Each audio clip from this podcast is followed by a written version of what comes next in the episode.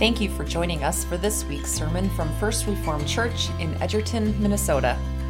Each week, we dig into God's Word, trusting that the Holy Spirit will continue the good work of sanctification in us. When I was younger, I was never a really big fan of puzzles. I think it came down to the fact that the easier puzzles were far too easy and not a challenge. And the harder ones didn't provide instant gratification, so I didn't have the patience for them. You, you get to a point with puzzles where you go from being able to complete them quickly in one sitting easily because the pieces are large and they're simple. And it seems like the next step in the puzzle evolution is having an entire table dedicated to it for weeks, right? That's like really all there is. And of course, there's exceptions, there are in betweens.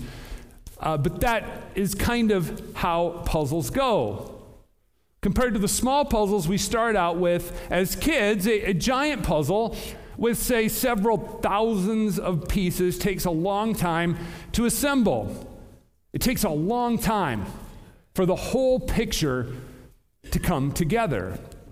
Now, if you decide to do one of those puzzles, the first thing that you do is you probably prop up the box after you have all the pieces dumped out, right? So you know what the end result is going to be. And you can also imagine where the pieces are in the image when you look at it. You say, this piece kind of looks uh, like it goes here or there. And so as you're plotting out the puzzle, as you're doing the work, you're able to put them in particular spots, thinking that maybe that piece is going to go there. And knowing how the puzzle will look, knowing what the finished picture looks like, kind of takes the surprise out of the whole thing, right? When we do a puzzle, it isn't a surprise what the picture is when we get done with it. But imagine if you were given the pieces of a puzzle and simply told that the puzzle is a mountain scene or a sunset over a lake, but you didn't have the precise image to work from. It would likely take you longer to put the puzzle together, but you certainly could achieve that goal of getting it together. As you placed the pieces on the puzzle, you would start to get a better idea of what the result was going to be. But you won't see the full picture until every last piece of the puzzle is in place. Well, the history of redemption is a bit like what I've described. From the fall, it was revealed that a Redeemer would come. This promised Messiah would come and crush the head of the serpent. But the complete picture of the gospel didn't come into view until Christ ascended and sat down at the Father's right hand. Now, as we continue preparing for Christmas on this final Sunday of Advent, we come to a text with Paul telling us that Jesus is, in fact, the culmination of the story. And he's more than just the last piece of the puzzle, he is the masterpiece. The masterpiece promised back in the garden when our first parents plunged all of humanity into sin. This rebellion against God caused our need for redemption. It broke the picture of how God saw the world. It was broken into pieces. We were promised that the puzzle would be put back together. And we see that Jesus is more than just a piece of the puzzle, He is the fullness. He is the entire picture of the story of God, redeeming a people for His own possession. Now, we have just a few verses that we're looking at today, but they're packed. So, we're going to break them down into three points before we set out on this journey into this text. And today, our three points start with D. They're going to be disclosure, depth, and doxology. So, disclosure. The story of redemption has been disclosed to us. The Lord Jesus is the key to knowing the story of God, the story of redemption his appearance And the revelation of God's word to us lets us know this good news of the salvation that we have in the Lord Jesus. Secondly, depth. The story of redemption is passed on to more than just one people group. It's a message for more than just the Hebrew people. The message of salvation is deeper and wider than we can possibly imagine through the work of Jesus. The people of God are now a people from every tribe, every tongue, and every nation. And finally, doxology. The story of redemption passed through one people group. But it's a message for more than just the Hebrew people. The message then causes great joy.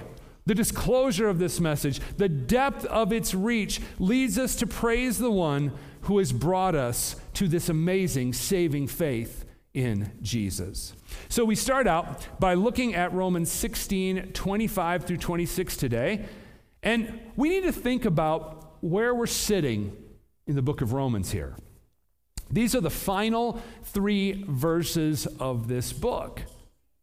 This book of Romans is an amazing treatise by the Apostle Paul on the gospel.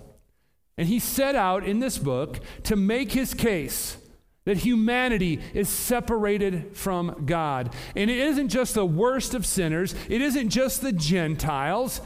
It's the Hebrew people too. Both Gentile and Hebrew folk are alienated from God and need to be reconciled to Him. Paul tells us that none are righteous, not even one. And he sets out to tell us how this righteousness of God, from God, has been revealed to us. Righteousness received by faith as a gift from God. And he then calls his readers to present themselves as living sacrifices this is their spiritual act of worship to God, this God who has saved this people for himself. And as the letter closes up here, we see this statement of praise in verses 25 through 27. And it's a culmination of all of these facts of the saving work of God for his people. And so, in this summary statement, Paul tells us that God is the one who strengthens his people. And this is a powerful statement. Our assumption is automatically going to gravitate to human strengthening, that we need to be the ones who do this. You know, we're prone to think that this information from the book of Romans is powerful information. And now that we know the story of salvation, the rest is up to us. And that, and that just makes sense with the way we think. That's the way knowledge generally works. We get information, and then we do something with that information to help ourselves. I learned something very important from G.I. Joe cartoons. At the end of every one, they said, knowing is half the battle. And that's how we see things, right? That we have to have knowledge, but then we have to do something. That's just the way the world generally works. We see knowledge as the fuel for us getting to our destination. Knowledge is what helps us achieve our goals. That's how we generally view knowledge. And indeed, Paul would say that there is something that you and I do. We turn to Christ, to Christ in repentance and faith. And we live in obedience to the law of God, striving for holiness.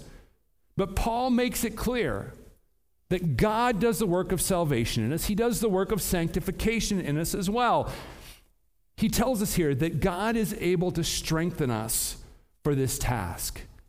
He is doing a good work in His people. And in saying this, Paul makes an interesting statement about the message that he's delivered in the book of Romans. He calls it my gospel. Now, clearly, Paul isn't saying he made it up. That's not what this statement is. What he's making clear is that the message that he's been driving home in this letter to the church in Rome is that this is the message of God. And the gospel that he is proclaiming is God's message of salvation. And this is displayed in what he says at the end of this verse. It's the proclamation of Christ, and it aligns with what was revealed in all of the scriptures.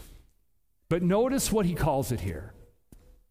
He says that it was a mystery kept secret. And Paul is helping us to see that this is the story of Scripture. It was pointed to in the past in, in types, in shadows, in prophetic words. The people of the Old Testament, they were looking forward to it, they were expecting it, but they couldn't see it fully. They couldn't understand it in its fullness. What they needed was the revelation of Jesus Christ. And this is a theme that we see in other parts of the New Testament as well. Uh, the idea is, is that, that all of this was pointed to in the past. And maybe like the past week, it was kind of foggy. But now, because of Jesus, it has come clear because the fullness of time is upon us in Jesus. The puzzle pieces have come together, and now we are able to see how the pieces of the story, even the ones that don't seem to fit very well, suddenly we understand why they're there. They're an essential part of the whole picture of the story of redemption. And this is the great truth that the gospel has been disclosed to the people of God. It has been made known to us. It was foggy. The puzzle pieces were scattered in the past, but in Jesus, it's come together for us. It has been disclosed and revealed to us, and we are able to see it now in its fullness. And as we celebrate Christmas, we are reminded how the story has come to us through the ages and we are blessed to have heard, and even more blessed to have been given the gift of faith by the working of the Holy Spirit in us to believe this good news. You know, we quickly become used to stuff that is in front of our faces all the time, don't we? And the gospel is in front of us all the time. We have the knowledge of it, we know it. We know the beauty of the miracle of the incarnation.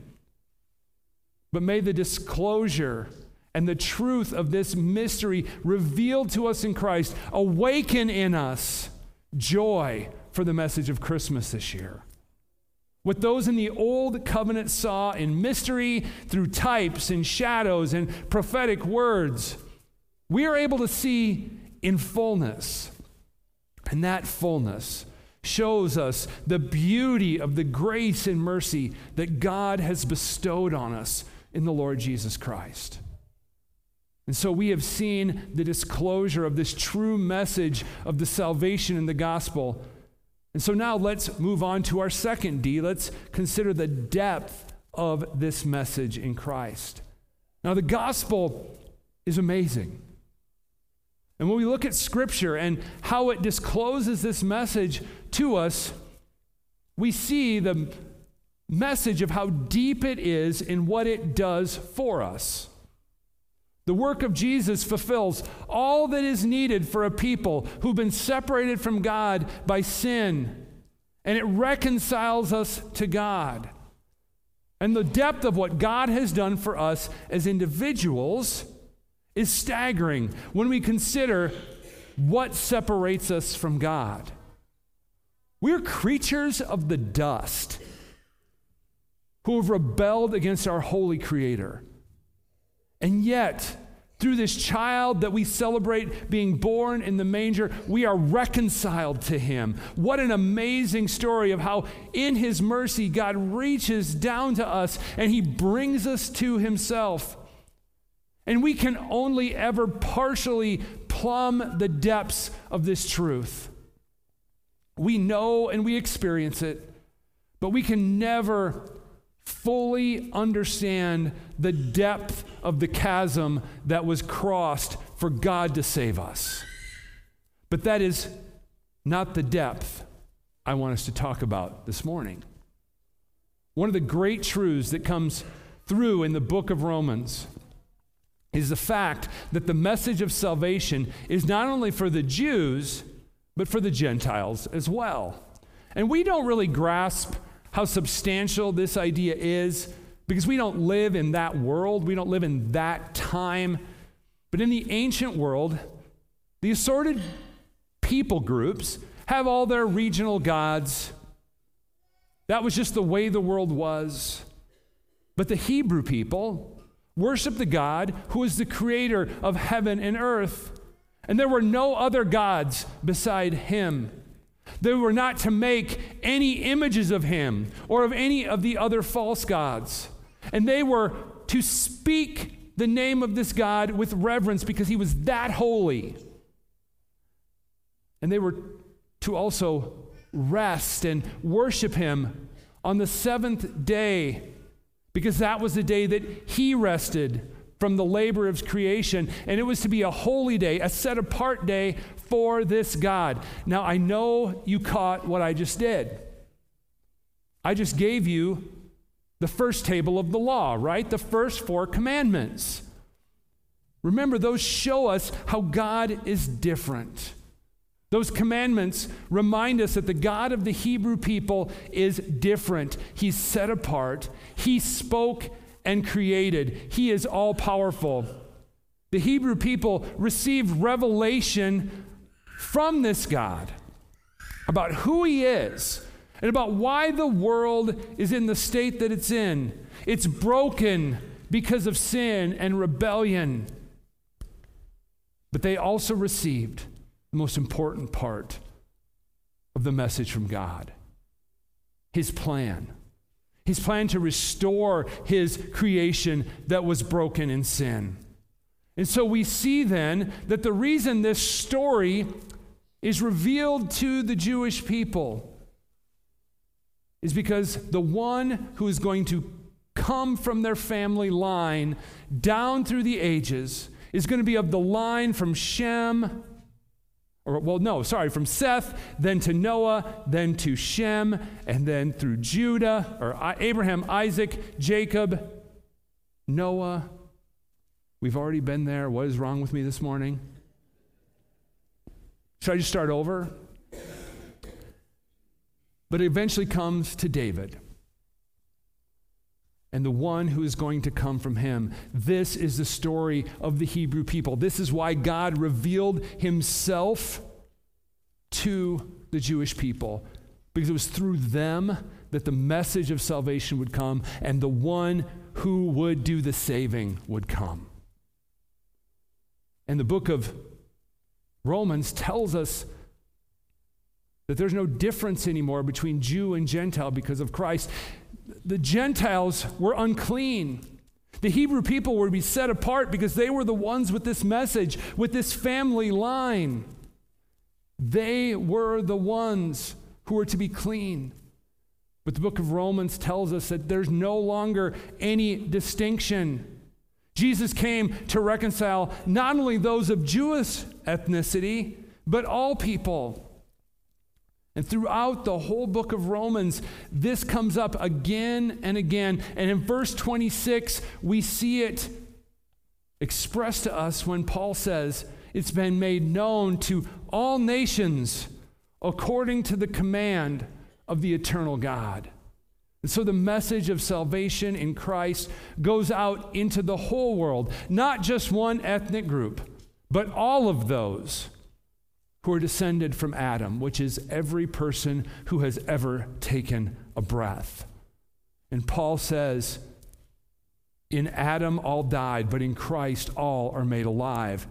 And so, the mystery of the gospel, this message disclosed to us in Christ, it has depth because it brings people from every tribe, every tongue, every nation into the family of God. No longer just one people group with the message, but the message goes to every people group.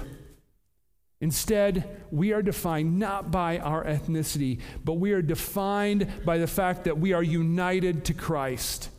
And so we're united to one another. We have salvation, and so we are brothers and sisters. We are family in Jesus. That is a part of the depth of the gospel message that Paul is bringing out for us here. And he also says that this calls these people to the obedience of faith. The striving for holiness, the living according to God's law, is the obedience of faith. It comes about not because one group of people was given the law, but because we see the salvation that we have in Jesus and we desire to be holy and set apart because the God who saved us is holy. It's an obedience that understands the great gift of the faith that we have in Christ. And so it changes how we view God it changes how we view the world. It changes how we view ourselves. It's an obedience that desires to be holy because God has called us to be so. So there's great depth in our salvation. And so we move on to our last D that we see in verse 7 and throughout this entire passage, and that's our final point of doxology. We praise God. We worship him with our voices and with our lives because we're his people. As I just said, our understanding of this message leads us to obedience, but it also causes us to praise God. Our lifting up of the holy name of God flows out from our salvation.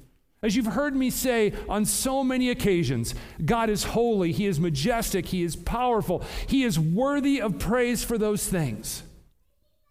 But the main reason that God is worthy of praise is because he is merciful. Because he has brought us creatures who rebelled against him back to himself.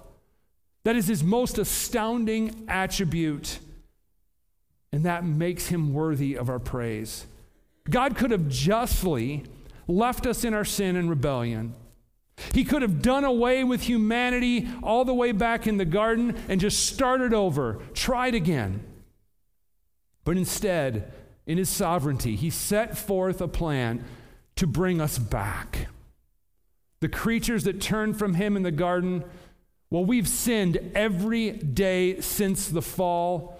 We sin in countless measure. But yet God has shown mercy and it was costly mercy. To redeem his people from sin, God did not magically wave his hand and say, ah, forget about it, like a parent who doesn't want the responsibility of disciplining their child. That's not what God did. It cost a lot. And the reason is is that our sin is an offense against his holiness, and that offense needs to be paid for and it needs to be paid in our flesh. Because it's us, it is humans who rebelled against our Creator. And the good news is that this costly salvation is done for us in our flesh. And that's the reason that God the Son left the glory of heaven to come here and suffer for his people. And this is why we celebrate Christmas because God took on our flesh to save us from our sin. Now, I spoke a few moments ago about the distance of the chasm between God and us. And because of our sin, we can't even begin to comprehend it. But God knew. And He crossed it anyway, coming to His creation in a lowly manger to a life of suffering. And we struggle to get it and the world might think that this idea of God taking on human flesh to suffer for his people, the world thinks it's foolish. But it's the wisdom of God. It is the means by which we are saved. It is the wisdom of God to the power of salvation for us. This is why we proclaim Christ and Him crucified, because it is our only hope. And because of what He's done, He is to be glorified forevermore. So as we prepare for our celebration of Christmas tomorrow, we fix our eyes upon this glory of God, His glory manifest to us in the salvation of His people. And Christmas shows us this good news. So may you and I truly have hearts of praise amid all the other things happening around us at the Christmas season. May we be able to focus on the child who took on human flesh in the manger. Now, I've had so many conversations with people, I'm guessing you have as well, about Christmas sneaking up on us this year. Probably because we couldn't see it through the fog. That's my last fog joke today, I promise. But people are attributing this fact of Christmas sneaking up on them when I have conversations with them on the fact that the weather is good. I mean, good grief, the grass is getting greener. Uh, some other people have said maybe it's because I'm doing more of my shopping online and I'm not shoulder to shoulder with people in stores. Whatever the reason, the feeling seems to be pretty unanimous in all of these conversations that it doesn't feel like Christmas for most folks. So here we sit on Christmas Eve, the final Sunday in Advent. May the message of Paul here resonate with us. May it remind us that God has disclosed the message of salvation to us. May we comprehend the depth of this message, that this brings us outsiders, us Gentiles, into the family of God. And may we have doxology, may we have praise for who God is and what he has done. So as we celebrate our Lord and Savior taking on human flesh, may, may we not only praise God, but may the Holy Spirit also bring about in us what Paul says here the obedience of faith. May the glory of what God has done for us push us towards holy living, that God might be glorified in our lives. Amen. Let us pray. Almighty and everlasting God, we praise you for the gift of your word. We thank you that it discloses to us the depth of the salvation that we have in you. And we pray, Lord, that you would cause us to praise you, not only with the words that come out of our mouths, but with the lives we live to your glory. It's in the name of Jesus that we pray. Amen. Thank you for joining us for this week's sermon. For more information about First Reformed Church, head to our Facebook page or website, edgertonfrc.org.